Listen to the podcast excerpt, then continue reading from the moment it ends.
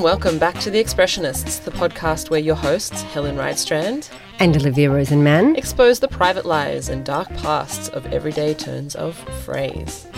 Today, we show that the proof is in the pudding when it comes to baking idioms. Olivia is going to start us off by explaining how you can have your cake and eat it too, and then I'll try to get to um, the root of having a bun in the oven. So, Olivia, would you like to begin? In fact, you can't have your cake and eat it too. Most commonly, this is an expression that is used in the negative form because it offers advice and reflects a widely accepted truth. So that means it's a proverb? That's right. What it means is that you cannot or should not have or want more than you deserve or is reasonable, or that you cannot or should not try to have two incompatible things. So it's similar to you can't have it both ways, or you can't have the best of both worlds. Or you can't always get what you want. I mean, you can try sometimes, but you just might find that you just get what you need. Yeah, well, and no one needs cake. Wow. I mean, you need cake, but you don't really like need cake like you need other things. It seems like common sense or sort of a truism. Right, but I think it also reflects a widely experienced greediness in human nature. You want to have it both ways, you want more than is reasonable, you want two things that just don't make sense. So the same meaning is expressed in other languages in perhaps more sensical ways than the English version. So in Albanian, the saying is you can't have a swim and not get wet. Oh, yes. That makes much more sense, yeah, that's right? really clear. In French, it's about butter, which I really love. So in French, you can't want the butter and the money from selling the butter.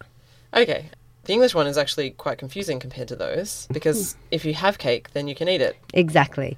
And in fact, this is a very common cause of consternation on the internet. I can imagine. It is, especially among people learning English. I found many forums in which they were asking how on earth this made sense. Truth is, it doesn't Oh, really make sense in that way, in the way that we say it, does it?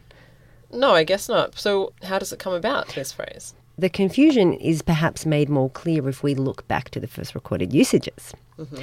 It was first written down in 1592 by a man called John Heywood, who I reckon we would have gotten along with swimmingly, Helen, mm-hmm. because he was one of the English language's first documenters of proverbs and sayings.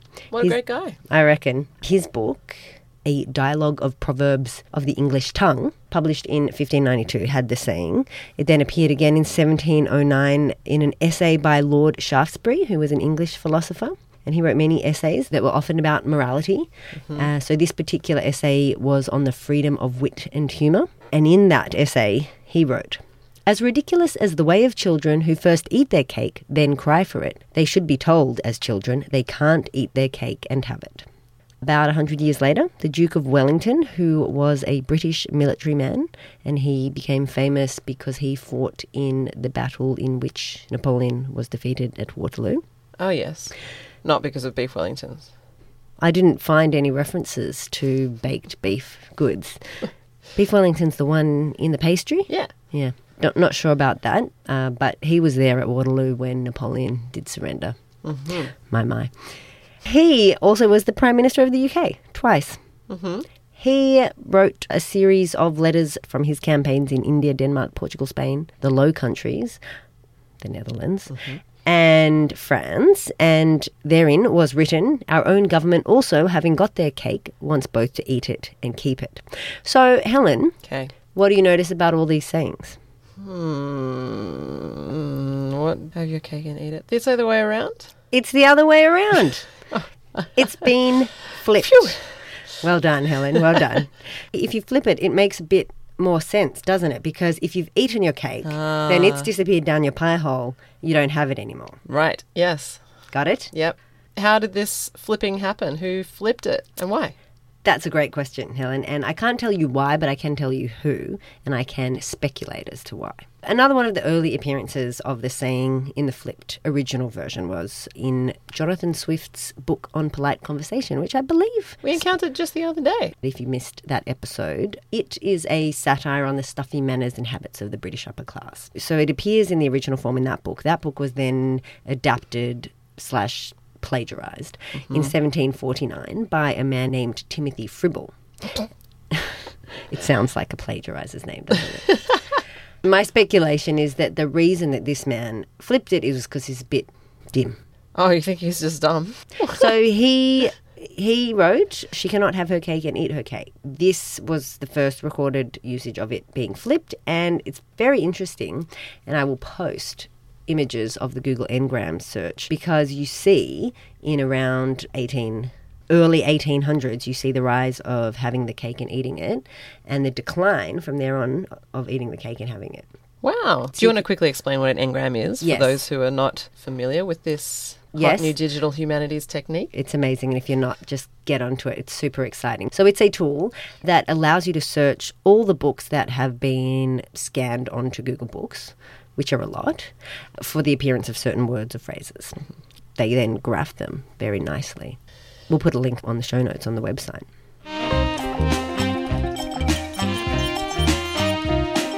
I would also like to speculate that I think right now we are witnessing yet another shift in the usage of this phrase. Because when I consulted that corpus of linguistics that is Twitter, I found that people increasingly are using it in a positive form. You can have your cake and eat it too. and maybe that's a reflection of modern day snake oil salespeople because a lot of this was about people sharing their secrets and life hacks in reference to things like work life balance uh-huh. or diets. So being able to, you know, have a good work life balance but still earn a lot or being able to eat what you want but still you have some sort of diet thing going on. so, for example, Andrew, whose Twitter handle is at live rich cheaply, said, Want to have your cake and eat it too?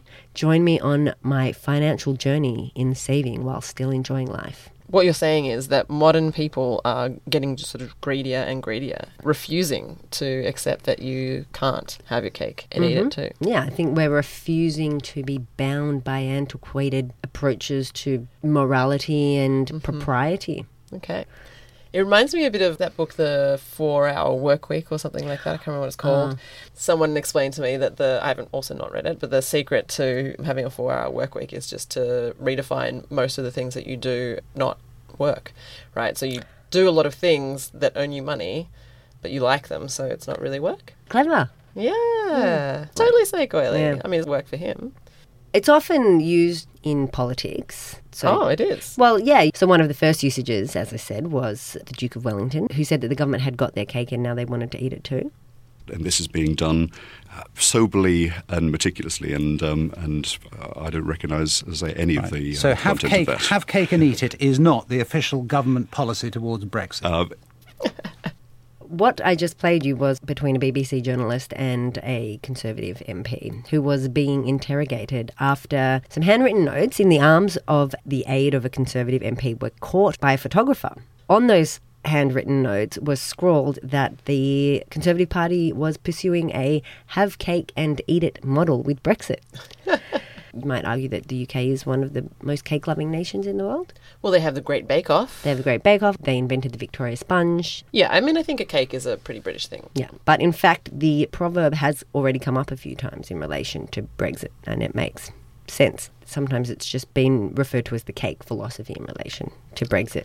The cake philosophy, I love it. hmm So even a few months before this whole brouhaha with the handwritten notes, the EU Council President Donald Tusk had said that it was very silly for anyone to think that Britain could successfully have the EU cake and eat it.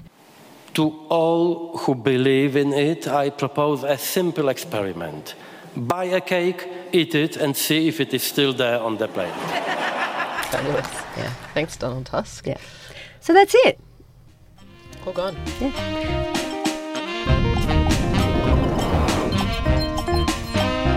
There's still a bun in the oven. Yes, well, good because I I feel hungry for a bun. I mean, I would I wouldn't want to eat the bun, that bun. Jeez. just went to a pretty dark place pretty quickly. Yeah, sorry. Obviously, my baking related phrase is bun in the oven, and I'm sure you know this one, Olivia. I know it. I know a few people with buns in their ovens right now. A lot of people have buns in their ovens. Yeah. When you're 30 year old women, I think. Yep. Yeah. It's really common. It's a really well known one. And if I stop to think about it, I describe it as a sort of slightly bawdy metaphor slash euphemism for pregnancy. A dictionary of English folklore mentions that a mentally impaired child is uh, half baked. So, this idea of a baby as a bun or a kind of baked good comes through there as well in a pretty disturbing way. That's quite offensive. Yes. Yes. Yes. The history of English is pretty offensive. True. Especially in relation to women's bodies. Well, yes, for sure. As I think that this example shows a little bit. So it has some cousins in a few European languages as well. So, with apologies to any actual speakers of these languages. In Italian, you have una pagnotta nel forno, and in Swedish, you have en bulle i ugnen. Pagnotta, I mean, I assume that's related to pane in a way. Is that a bread roll? And then what's the bull, bulle in onion in Swedish? Bulle is also um, it's a bread. bun. Yeah, Right. it's the roll bun roll thing. There's something with a history about hot cross buns in there, but we won't go into it now. Okay. And similarly, in Danish, you'd have a cake in the oven and hage in ovnen. Also, in German, you'd have a roast instead of a bun. I mean, that makes more sense because it's meat based. Einen Braten in der Röhre haben. Is this an idiom, you reckon? Yes, that's right. So you couldn't really guess what it means from the words contained in the phrase, could you? No. Or maybe with the roast. But anyway, when did people start saying that? Because I feel, my feeling is it's a more modern. I don't know why I have that feeling. Am I right? Yes and no. So I actually thought before I started doing the research for this that it was probably an Australian one, but that's not at all true. Just, I guess, because of the bawdiness. I was I reckon we would have said a roll in the oven. a roll. Yeah, like a bread roll. We only say bun in the context of hot cross bun, Hot cross buns, finger bun. finger buns. The Oxford English Dictionary lists it among a few slang phrases relating to buns. So, to take the bun, which is a variant of to take the cake. And for the surprising origin of that phrase, see our website for the transcription of us explaining that at our launch party. In New Zealand slang, to do one's bun means to lose your temper. That needs further investigation, maybe. I don't really Absolutely. understand how that works. The first recorded usage of a bun in the oven is really recent, actually. So it's 1951 in a text called Cruel Sea. I bet you left a bun in the oven, both of you, said Bennett thickly. Lockhart explained, dot, dot, dot, the reference to pregnancy. To me, that's interesting that it should appear in the 50s. Or not interesting, it makes sense that it should appear in the 50s when women were at the height of being in the kitchen. Makes Yep. sense. She's the one who's making the buns, both figuratively and literally at that time. Interesting that you say that, but according to Patricia O'Conner and Stewart Kellerman, who have a great blog called Grammarphobia, the word oven has been used as slang for vagina or womb, pretty much all the same, isn't it? Since at least the end of the 17th century. I mean, it makes Much sense. earlier. It's warm in there. Yeah, it is. That's right. They also quote a medieval historian by the name of Beryl Rowland, who describes it as a colloquial use of an ancient folk metaphor with roots in classical times. So, apparently, in an article in the journal American Speech, she wrote, The ancient gods, such as Zeus, were conceived as millers and their consorts as mills. The human race was the product they ground and baked.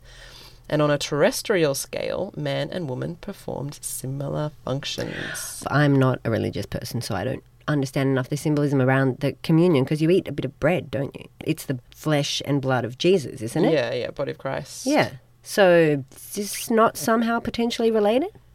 Um, I guess to think about it, if this is ancient Greek folk lore, thinking of the body as a kind of bread that's baked. So there's some idea that perhaps those earlier mythological connotations came through into Christianity in a weird side side door kind of way. Makes sense to me. Maybe. I mean, there's a lot of instances of that, aren't there? Mm-hmm. Easter, Estra being one, pagan religion in Europe. Anyway, I thought that was pretty fascinating. I agree that it's very fascinating. Going back to the word bun and the etymology of that word on its own, I think is actually helpful here as well. I don't know what is the etymology of the word bun. Well, I'm glad you are interested to know. The Oxford English Dictionary says it's a doubtful etymology, but in Old French, the word bougnet, modern French beignet. Related to a donut, a French donut, which is a beignet. Oh, yes, exactly. Okay. And this occurs with the sense in Old French of swelling produced by a blow, like when you get an egg on your head after someone's hit you. Yes, what a donut does when it hits hot oil. Yeah, or indeed anything does, when you know, dough does when it's heated up. It mm-hmm. swells. So it's conjectured that Old French beignet, originally meaning swelling, may have had the unrecorded sense of puffed loaf, beignet, and may have been adopted into English as a bun. But the OED is pretty insistent that this is kind of hypothetical and they're not really sure about it. So this might mean that a swelling of the belly when one is with child could come from being hit. Seems like it would have some connection to that other charming phrase, to be knocked up, also meaning pregnant. And oh boy, are there a lot of expressions for pregnancy, like different ways of saying it. And actually, I came across a blog online that pointed out that the word pregnant itself was originally metaphorical, since its earlier meaning, which is obviously still in use, but much less commonly, was highly significant or full of meaning. Like a pregnant pause. Exactly. Nicely done. So, any good modern usages you came across? Yes, so I found that it is the English title for a French film, which uh, the French title is Le Petit Locataire, which literally means the little tenant, which I quite like. So that's a film about a reluctant 49 year old mother to be. There are also a couple of tweets that I liked, one by someone called Lane at L A Y N E. I'm not saying Brian Lilley, who apparently is a conservative journalist and media personality in Ottawa, Canada. Well, shout out to our Canadian listeners. Currently with the online news and opinion platform The Rebel Media. So Lane's not saying that Brian Lilley is stupid, but one time his wife told him that there was a bun in the oven, so he went out and bought a jar of jam. and then I just wanted to finish up by giving a bit of a shout out to a woman who calls herself Fanny Pack on Twitter. That's P H A N I E P A C K. And she's got a picture of herself um, with the caption, Got a bun in the oven. And it's her with a little rabbit down her jumper. Oh, I didn't see the rabbit's head. Well, this is a great picture, and Fanny Pack, if you're listening, write to us, we'll send you a mug. And everyone else, go to our website and check out the picture because um, it's great. Something else. So there you go. That's the way the cookies crumbled. If you like the show, leave us a review on iTunes and say hi to us on Facebook or Twitter. Our handle is X Podcast. That's EX Podcast. We take requests. Thanks for listening. See you next time on The Expressionists. See you later.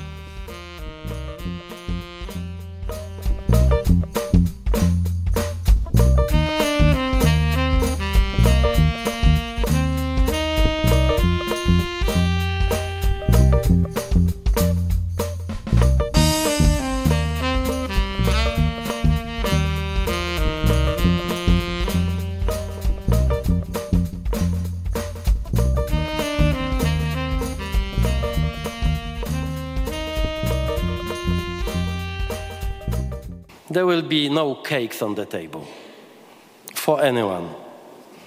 There will be only salt and vinegar.